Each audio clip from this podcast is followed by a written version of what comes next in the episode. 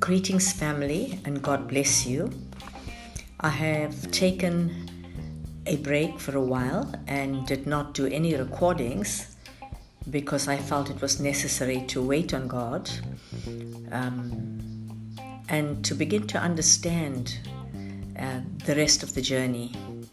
It is definitely a brand new season. Once again, we are in transition, and this time a very major transition. So it is not even about planning. It is it is simply about hearing the voice of God. I believe that in this season, um, we have to be led entirely and completely by the Spirit of God. To an extent, in the in the years and days gone by, we would gladly plan many things, and it's good to plan because planning helps us to walk with excellence. It's good to have a vision and to work in accordance with the vision. However, I'm so convinced that God is allowing us to walk spontaneously in the season, and that would show that we are totally dependent on Him for how He leads us. Oftentimes, we find, well, I'm finding that it is not even about how I prepare a sermon or anything like that it is just speaking spontaneously as the Spirit would lead from the storehouse and the resource of the Word that God has already installed in my heart in the years gone by. And that doesn't mean that I will not study the Word, but it means that um, God wants to speak, and uh, we do not want to interfere with what God is saying. You will find that in the book of Matthew 24, when the Lord speaks about the last days and the days of tribulation and great challenges and trial. And the word of the kingdom will be preached throughout the world as a witness unto every nation. He talks about some of you will have to stand before leaders, some of you will be taken to court. Don't even plan and prepare what you're going to say because your heavenly Father will speak through you. Now, in the days gone by during uh, the lockdown period for the past seven months, um, we looked very carefully at um, our hearts as being the Ark of the Covenant, and we looked at how the presence of God needs to completely fill our hearts. In other words, you know, the heart uh, um, is is is the perfect heart is not just a heart after God's own heart. The perfect heart is the issue of life. The perfect heart is a river or a fountain of living water. The perfect heart is also the throne of God, the Zion of God, the mountain of God, the position and place of prevailing and overcoming, and the seat of perfect love. And perfect love is not a thing but God. So we have to come to a place eventually to understand that if God is dwelling within us, then we have to allow God to speak and we have to allow God to lead and we have to allow God to make the decisions. If we still make the decisions for our own lives, it means God is not on the throne. And this is where we really are at the moment. So, in understanding the season, I'm convinced in my heart that um, it is time to manifest the kingdom of God. Now, we personally at Eastgate Family Church have spent 18 years studying the word of the kingdom, but more particularly, how to discover the kingdom within. How to discover that the kingdom of God is actually resident in the Holy Spirit, the power of the Holy Spirit. And when we've done that, it is time now to manifest the kingdom. If we will, if we're going to be afraid or shy or hesitant or lacking confidence and boldness in manifesting the kingdom, then of what use would it be if the kingdom is installed within us? Because the kingdom, the principles of the kingdom, the presence of the king within us was not just for personal value and for personal gain or personal elevation.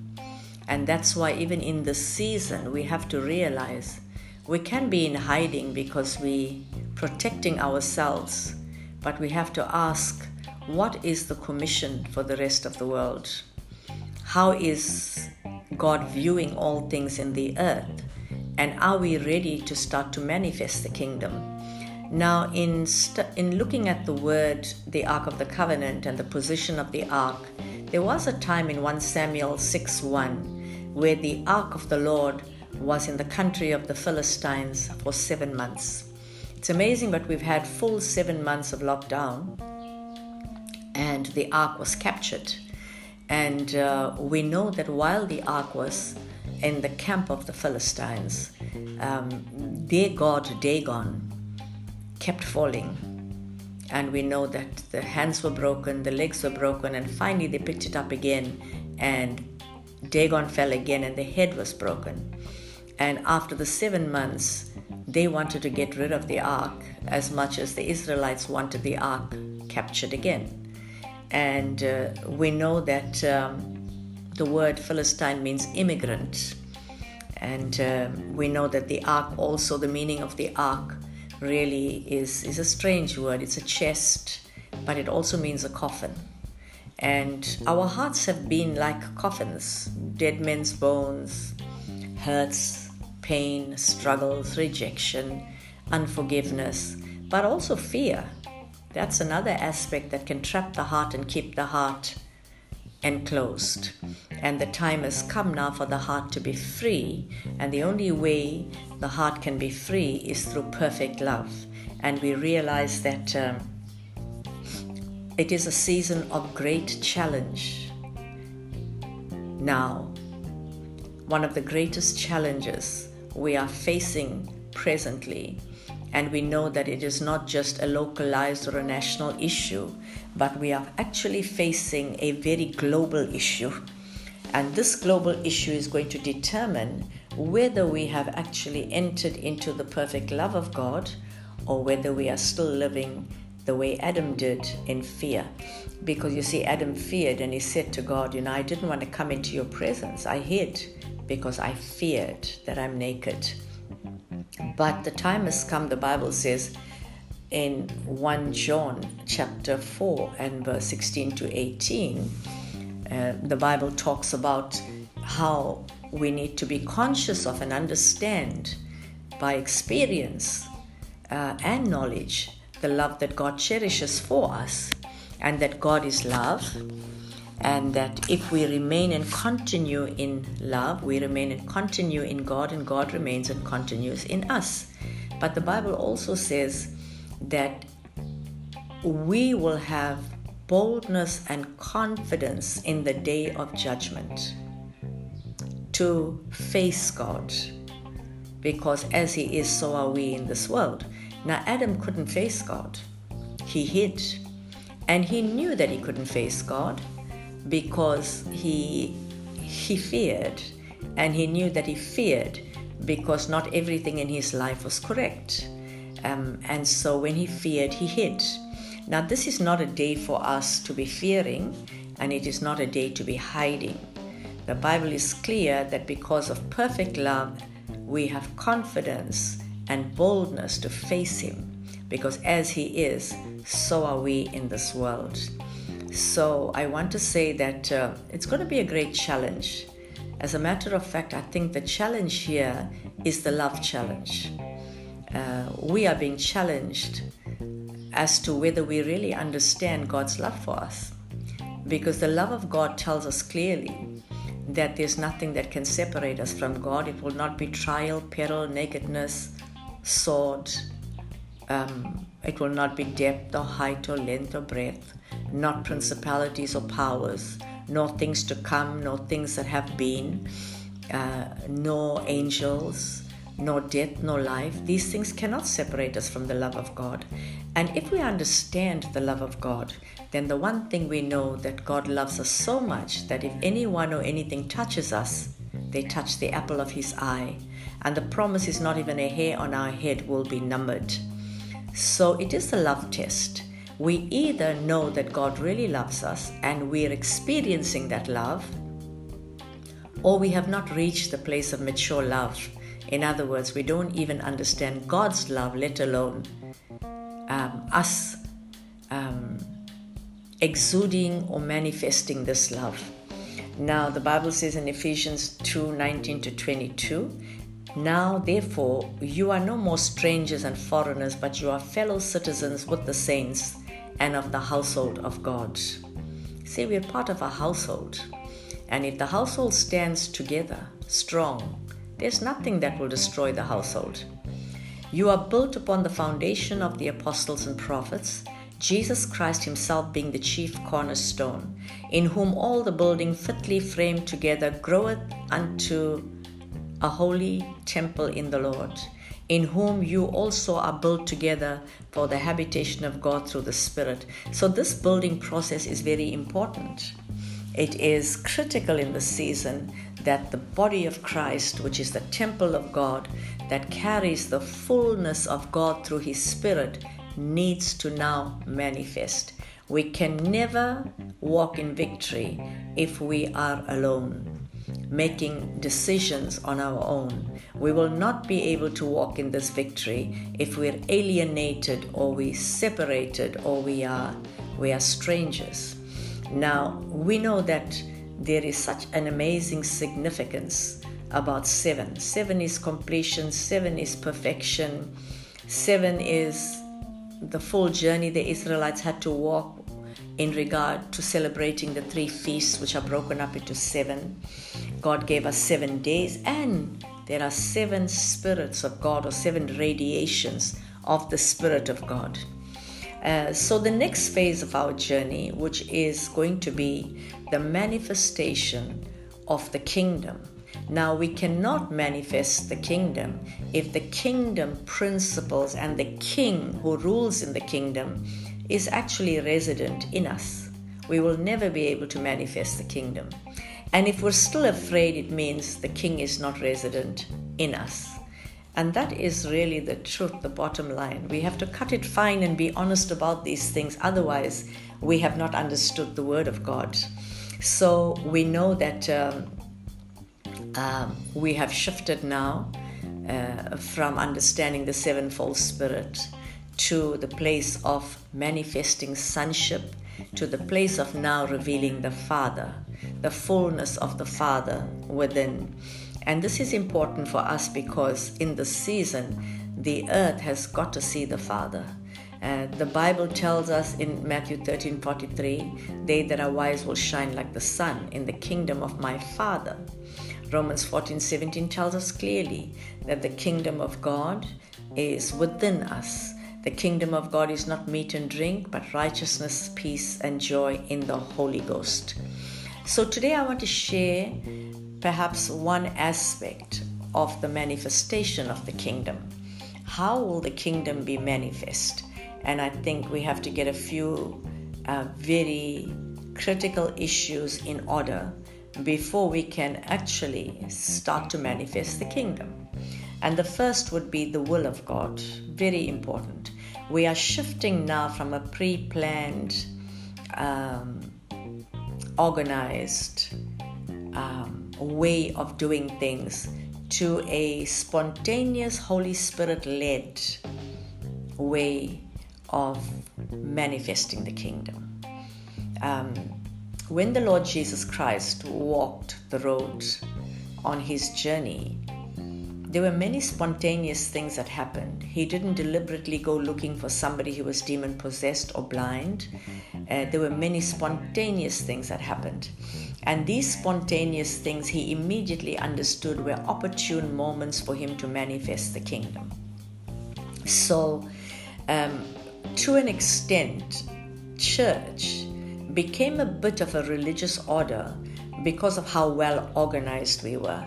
And I do believe that we ought to walk with excellence, absolute excellence, but at the same time, we can't be so organized uh, that we don't hear the voice of the Spirit. We must be willing immediately to hear the voice of the Spirit and to act upon the voice of the Spirit. So, the first is we have to align ourselves to the will of God, and this is very important. So, Matthew 5 20 tells us, I tell you, unless your righteousness, your uprightness, and your right standing with God is more than that of the scribes and the Pharisees, you will never enter the kingdom of heaven. So it is very clear that this kingdom has to do with a righteousness that supersedes even the righteousness of the Pharisees and the leaders in the days when they were so organized in their rituals and their temple worship and uh, the synagogue worship that they didn't even leave out the minute details of whether it was pouring water or sacrifices or lighting the, the, the candelabras or whatever. These were rituals that they carried out. They were so thorough that they, they, they wouldn't break a tiny tittle of the law that God had given them. And yet the Bible says your righteousness must supersede the righteousness of the Pharisees. And um, so we can see that this righteousness has has a lot to do with the will of God and it is more than just a religious order. So there will be many changes taking place. And some of you who haven't been in church for a while, when you get back, you're going to find that there's a lot of changes taking place. Uh, God will will will relook at uh, at leadership in the kingdom. God will. Some children would be included in leadership because the kingdom is is it, it also includes children there will be many differences, and we're going to have to adapt ourselves to what God is doing. So, when I say that we are going through the love test, uh, this test is going to be a test as to whether we really understand the love of God. Love is not a nice thing. Love is not a good action. Love is not a good feeling. Love is an act of the will of a person to submit to another. Now, when God showed us His love, God literally came in the form of humanity and died for us. That was His love. See, so love is not about being nice, love is about the act of God, love is about the will of God, and that's something we're going to have to understand. So, if we truly love God, the Bible says, uh, the only way we can walk with the love of God and the love for God would be if we keep His word in its entirety. We can't have 90% of the word and then struggle with 10 or 99 and struggle with 1. We're going to have to walk the whole word, and that's not going to be easy, but we're going to have to step out by faith and walk the whole journey. So, if you look at how the Lord taught the disciples, for instance, He said, You've heard that it was said, uh, by men of old matthew 5.21 you shall not kill. Whoever kills is going to be liable to and unable to escape the punishment imposed by the court. But i say to you anyone who continues to be angry with his brother or harbors malice enmity of heart against him shall be liable Two, and unable to escape the punishment imposed by the court, and whoever speaks contemptuously and insultingly to his brother shall be liable and will be unable to escape the punishment imposed by the Sanhedrin. But whoever says, You cursed fool, you empty headed idiot, shall be liable to and unable to escape hell, the hell of fire. So if you bring your gift to the altar, don't even bother to leave your gift there. 23 says, when you remember your brother has a grievance against you, leave your gift at the altar, go and make peace with your brother, then you come back and present your gift. Come to terms quickly with your accuser while you're on the way traveling with him, lest your accuser hand you over to the judge, and the judge to the guard, and you be put into prison. Now, this is not a literal, natural thing. God is talking about the ability to forgive. You know, I was looking at it and I realized that mercy is unconditional, love is unconditional, grace is unconditional, goodness is unconditional, but forgiveness is conditional. Because if you do not forgive, the Bible says clearly you will not be forgiven, and you're going to find that in Mark, Mark uh, 11 24 and 25. If you do not forgive your brother, you are not forgiven. It means if you cannot forgive somebody, you are not saved you are outside of salvation. And that's quite a dangerous place to be in because if you do not forgive, forgive, then God has not forgiven you. So, one of the first things we're going to have to do is align ourselves to the will of God in the season. In other words, we cannot make a decision, we cannot so plan ourselves so well uh, that we actually remove God from the planning. We're going to be led by this planning. And clearly, the Bible is saying to us that your righteousness is going to have to exceed the righteousness of the Pharisees because they, per- they perfected the rituals. And yet, you are called to go above that. So, what is above that? It is even if you think in your heart anger against your brother, you are in danger of judgment. So you can see that the standard is so much higher.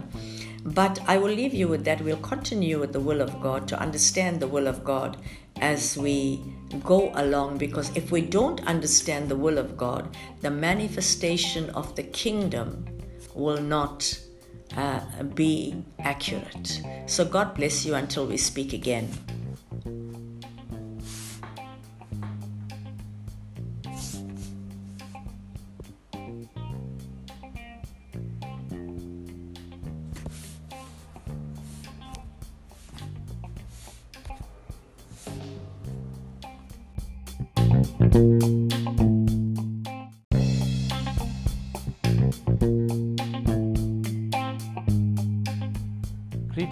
Everybody. It's a pleasure to share the Word of God with you this morning. Uh, the message that was preached at church on the 22nd of November 2020. Please note that it is an edited version because the original one was about a, an hour long. Uh, the topic is dealing with mixture for relationship.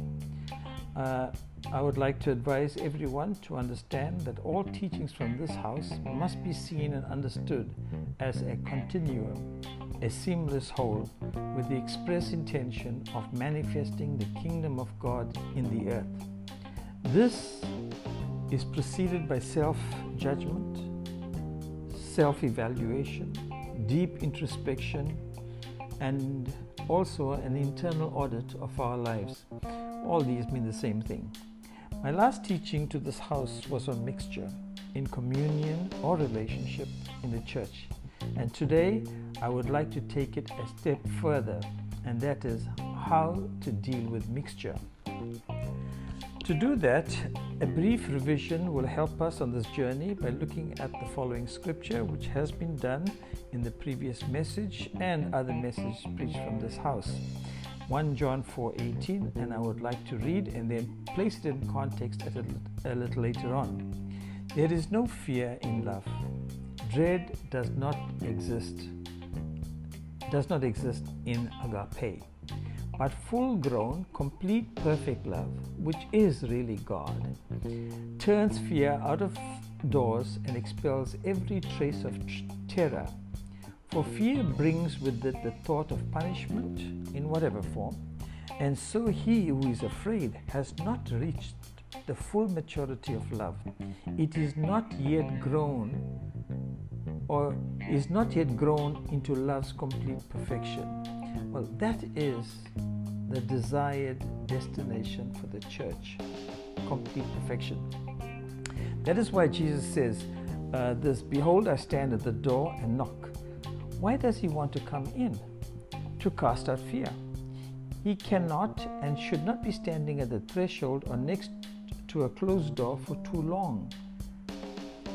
So before I run ahead of myself, let us look back to 1 John 4, reading from verse 15. Before I do so, I want to state categorically that perfect love indwells, indwells me and so I am speaking from experience, experience that I have uh, had in the recent past. I've touched on that at, uh, in the previous message, but I'm not going to go there. But let us now look, put this scripture, 1 John 4 18, in context as we read from verse 15. Anyone who confesses, acknowledges, owns, that Jesus is the Son of God. God abides, lives, makes his home in him, and he abides, lives, makes his home in God. Now that's a powerful statement. Verse 16, and we know, we understand, recognize, our conscience of by observation and by experience. These are again powerful words.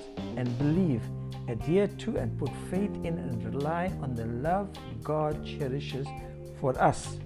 God is love.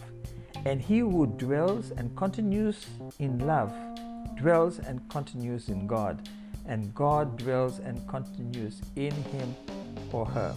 Verse 17 In this union and communion with him, love is brought to completion, to perfection within us, that we may have confidence in uh, for the day of judgment with assurance and boldness to face him because as he is so are we in this world. Now the day of judgment is the time when we are going to face him. What does the day of judgment entail? Just quickly we are going to be judged whether god lives in us and we in him let's go back to 1 john 4.18 so there is no fear in love you can read the whole of uh, verse 18 once we get that right which is the first commandment, because that's where it hinges on the first commandment. The second will naturally and will flow organically. Verse 19, we love him because he first loved us. Then, verse 20, if anyone says, I love God and hates, detests, abominates his brother in Christ, he is a liar. For he who does not love his brother whom he has seen cannot love God whom he has not seen. And this is the punch. Verse 21. And this command, this charge, this order, this injunction we have from him that he who loves God shall love his brother also. So we cannot introduce mixture in the first two commandments. So fear and love cannot coexist. They are not partners, they are extremes. So this lock- lockdown has, has really opened my eyes to what Jesus said in Mark 14:25 when he says, "Solemnly and surely I tell you, I shall not again drink of the fruit of the vine, or yes, vine, till the day when I drink it of a new and a higher quality in God's kingdom." And then look at Matthew 26:29. I say to you, I shall not drink again of this fruit of the vine until the day when I drink it with you and of a superior quality in my Father's kingdom. That is why Jesus refused the mixture that was offered to him at the cross. You remember at Golgotha, to be specific, when uh, let's read Matthew 27 34, they offered him wine mingled or mixed with gall to drink. But when he tasted it, he refused to drink it. He tasted it, tasted it, but he didn't drink it. I believe John in 1 John 4:18 has introduced to us what Jesus meant by having communion on a new level. Communion that is devoid of mixture, where perfect love and fear cannot coexist. Mixture will cause us to be unproductive just like the fig tree in the vineyard in Luke 13, verse 6. If we are unproductive, we bear the consequences of the fig tree, and you know what that is the tree will be chopped down. In every season, we are called to bear good fruit for the Master's use. Another scripture that informs us of the danger of mixture is Revelation 3, uh, verses 15 to 16. Let us read. I know your record of works and what you are doing. You are neither cold nor hot. Would that you were cold or hot. So, because you are lukewarm, that's mixture, Mm. neither cold nor hot, I will spew you out of my mouth. Mixture is a recipe for lukewarmness. The church at Laodicea the seventh and final church is addressed as having mixture. It describes the current church that obtains in the earth the hot, the cold, and the lukewarm. And we can choose which church we are. One can only imagine what will happen to the cold church after what Christ Jesus says to the lukewarm church. Now let us look at this scripture. Re- Revelation 3:20. Behold, I stand at the door and knock. If anyone hears and listens to and heeds my voice and opens the door, I will come into him and will eat with him, and he will eat with me. That's a communion for higher level. So now we begin to understand where the table of the Lord is being established. This is communion on a higher level and new level bringing in a new dispensation. That's uh, we've touched on the book of Hebrews, and it brings us into a position of rulership and victory. This is not the door of this building that Jesus is referring to, but that of the heart. This is where communion of a higher level takes place. But let us continue. Revelation 3:21. Says this, he who overcomes is victorious I will grant him to sit beside me on my throne as I myself overcame, was victorious, and sat down beside my Father on his throne. Family, the word overcomes begs the question what? What must we overcome? The answer is mixture. The Father is rearranging the church's position on his throne to manifest the kingdom in the earth. But it starts with our own personal earth our bodies. Get rid of mixture. Rulership starts in us first, our homes, hence the lockdown. And those who are married, just remember your relationship with your spouse is very, very important to take you to the next level. If there are any kind of problems in your marriage, your relationship with your children, I believe this is the time when you need to Pick yourself by your bootstrings uh, and sort it out. When we sit on our thrones, we become idols to and of ourselves. Idolatry in any form is a mixture. Sometimes we make ourselves so good uh, when compared to our spouse. You can't separate yourself. You, uh, we've heard of people who are, who are not sharing the same bedroom, yet they are married. And this is an abomination. The word also draws a clear distinction between God and mammon. They should not mix, and you can study the offering that was made by Ananias and Sapphira after they sold a piece of land. They connived to keep back a part of the proceeds, but presented a false picture of honesty and integrity. Their offering was a mixture, a suspect offering, and the result was death. They were chopped down, just like the fig tree in the vineyard. Do you want to get rid of mixture in your life? Today, I wish to present to you how we can overcome mixture and take our designated position in this new dispensation and manifest the kingdom of God now in the earth. Before I do that, I wish to point out even if there is mixture in our lives or on the environment we live, there is hope, provided it is dealt with. And I've been reading the book of Acts within this, this week, and I was amazed at the wisdom of Paul when he entered Athens. He found that the people were devout and very religious. They had erected many altars dedicated to the many so called gods they worshipped. Each altar had a name of a god. Lest they miss out on worshipping a god that they may have overlooked or did not know its name, they erected an altar and wrote this inscription to an unknown God. They wanted to cover all the bases in their religious expression, lest they invite the wrath of an unknown God. So, in this environment of mixture, Paul delivers his sermon on Mars Hill, telling them who this unknown God is. You can read Acts chapter 17 for more detail, but Paul makes a powerful statement in verse 28, and I'd like to read that about this unknown God.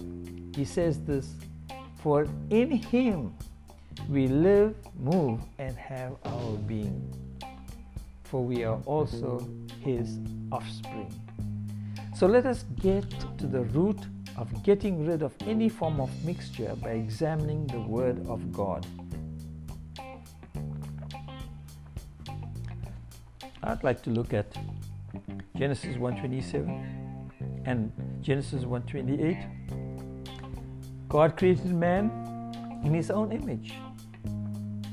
If he created us in his image, that's our destination.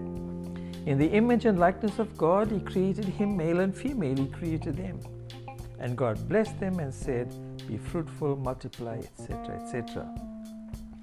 Adam was created to show us the mixture and the result was the fall of mankind. Satan elicited the mixture in the corporate Adam. Jesus came as a template without mixture and was recognized by Peter when he said, Peter, Simon Peter, replied, You are the Christ, the Son of the living God. I need to explain Jesus' reply when he said, Blessed, happy, fortunate, and to be envied, I read from verse 17, are you Simon Barjona? For flesh and blood have not revealed this to you, but my Father who is in heaven. Verse 18, and I tell you that you are Peter, and on this rock I will build my church. So Jesus is building his church. Actually, God is building his church. And when Jesus made that statement, I believe that God was speaking through him. And then he says this And the gates of Hades, the powers of the infernal region, shall not overpower it, or be strong to its detriment, or hold out against it. And he makes this, verse 19 And I will give you the keys of the kingdom of heaven. And whatever you bind, declare to be improper and unlawful on earth, must be what is already bound in heaven. And whatever you loose on earth must be what is already loosed in heaven. The question is do we have the keys? This is a church that is being built. Christ is a church, head and body together. And we've touched on Jesus, Jesus Christ, Christ, Jesus Christ. Christ is, and you look at communion and how we explained it, where before he he broke the bread, he took it, he blessed it, he broke it, and then they ate it. It became part of, they assimilated it. This church, the corporate man, is in the image and likeness of the Creator. That is why I think we've come to a place where we realize now this communion is taking place in us. When Jesus said he will build or form his church, it was according to the image and likeness of God. And Jesus came in that form. Let me explain the meaning of God for us to understand the image and the likeness. For too long we thought God was one old man with a big beard. But really, what is God? God is not the name of a personality.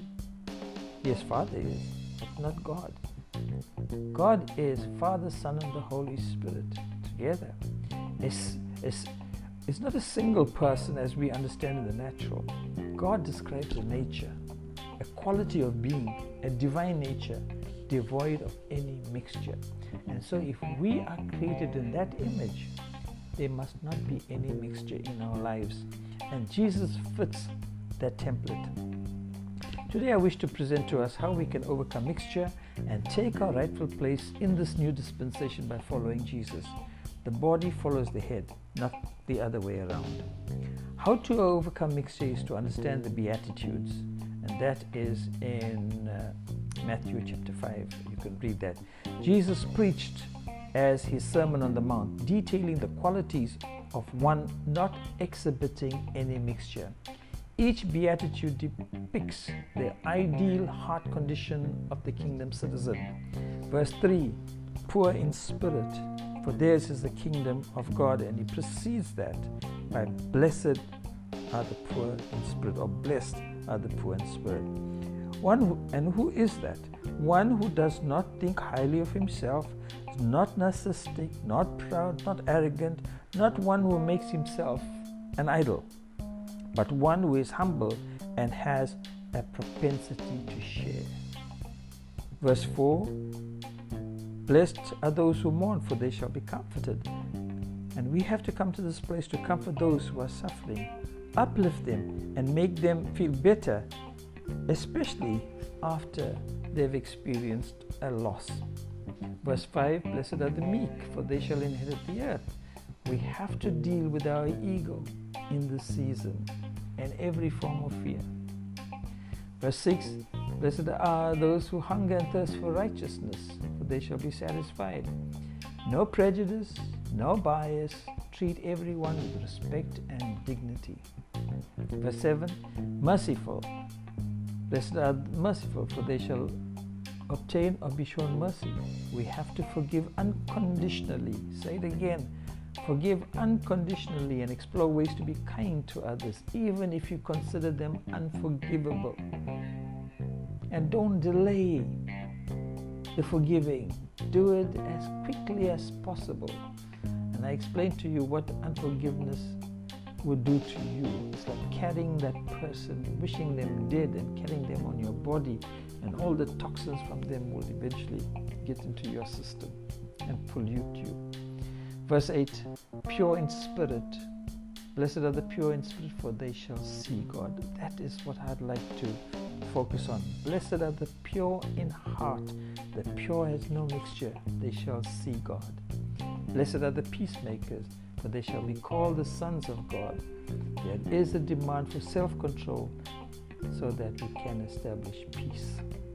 We have to control ourselves in the season. You don't lose control of yourself.